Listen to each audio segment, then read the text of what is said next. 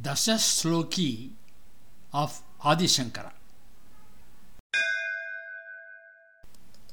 The essence of the Advaita doctrine of Adi Shankara is contained in these 10 verses known as Dasashloki. It is said that Adi Shankara composed this at the time when he approached his guru, sage Govinda Bhagavatpada.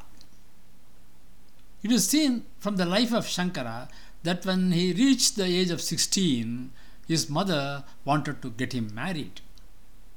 But Shankara was filled with the spirit of renunciation. Getting married and settling to the life of a householder was never part of his goal in life. One day, Shankara and his mother went to take bath in the river. When he was uh, swimming in the river, a crocodile caught hold of his leg.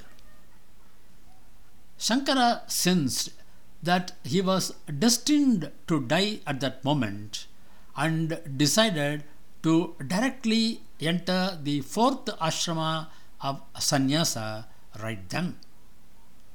This kind of renunciation is called apat sannyasa. He shouted out to his mother at the top of his voice and said that a crocodile was uh, dragging him down and that taking apat sannyasa could save his life. Eager to see that he lived, his mother immediately allowed him to take sannyasa. Shankara took apat sannyasa at once. Immediately, the crocodile also let him go unharmed. Shankara came out of the water as a sannyasi.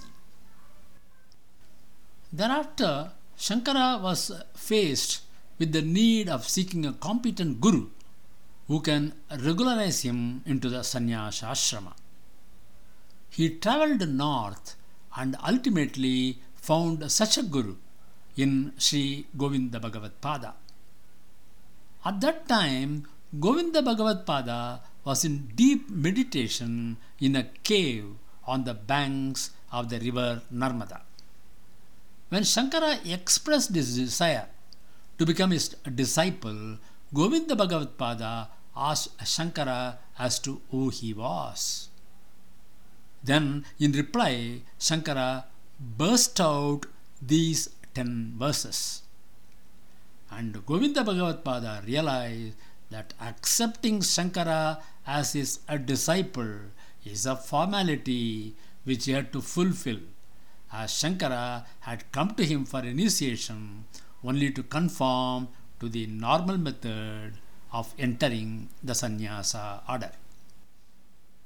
The gist of these verses is that he is the pure Atman, devoid of the limiting adjuncts in the form of the body, mind, and organs. He starts by saying that I am not earth or water or light or wind or ether or sense organs or a combination of all these. Because they do not always exist. I am simply Shiva, the auspicious self. Because this alone remains even in sleep after everything is taken out.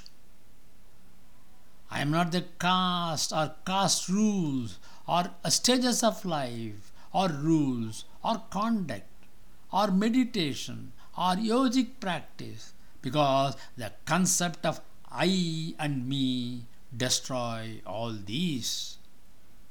I am simply Shiva, the auspicious self, because this alone remains even in sleep after everything is taken out. I am neither the mother nor the father, nor the celestial gods nor the earth, nor the Vedas nor the fire sacrifice. I am simply Shiva, the auspicious self, because this alone remains even in sleep after everything is taken out. Thus, he goes on saying that he is neither the Sankhya principle nor that of Shaiva or Jainas or Mimamsa. Neither is he white or black, red or yellow, large or thin, short or tall. Neither is he the state of waking or of dream or of deep sleep. Neither is he the origin of knowledge or the books of knowledge. Neither is he the disciple or the teacher. Neither you nor me nor this world. Neither above nor below. Neither inside nor outside.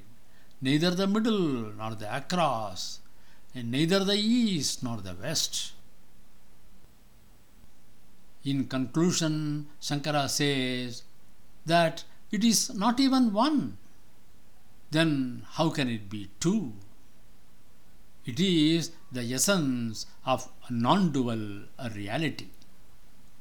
How can I describe that which is the essence of the entire Vedanta?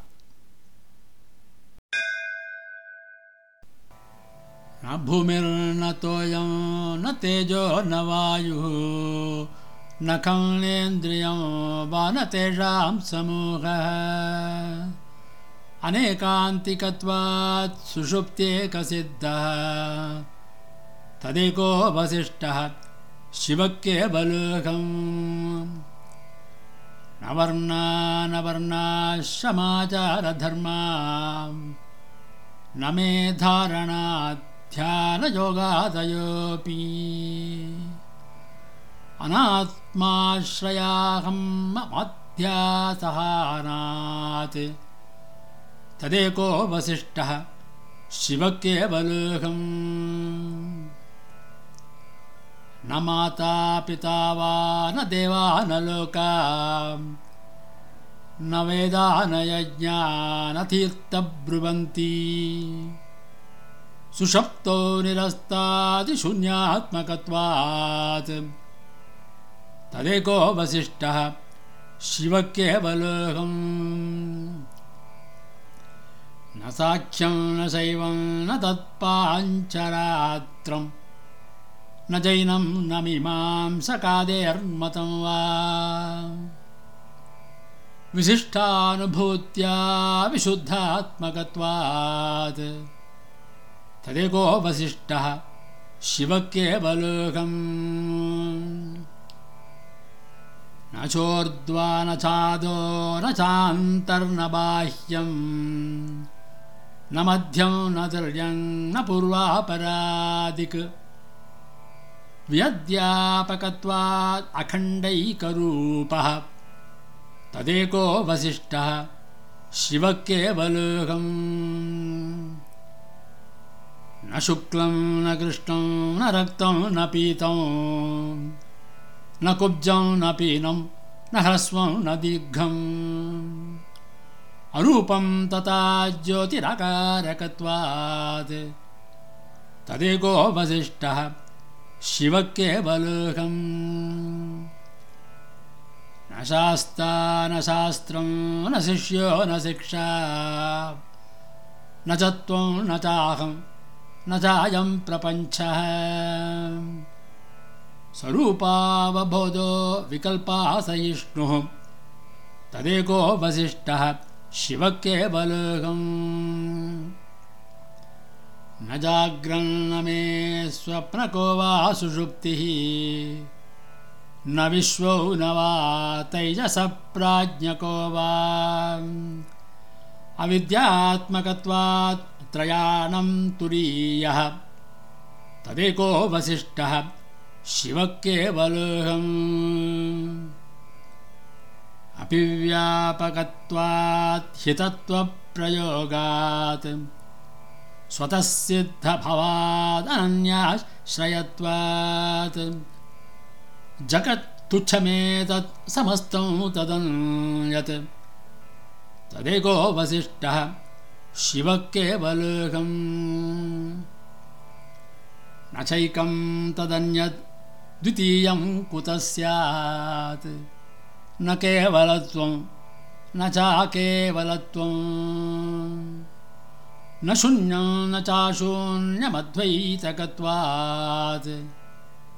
कथं सर्ववेदान्तसिद्धं ब्रवीमि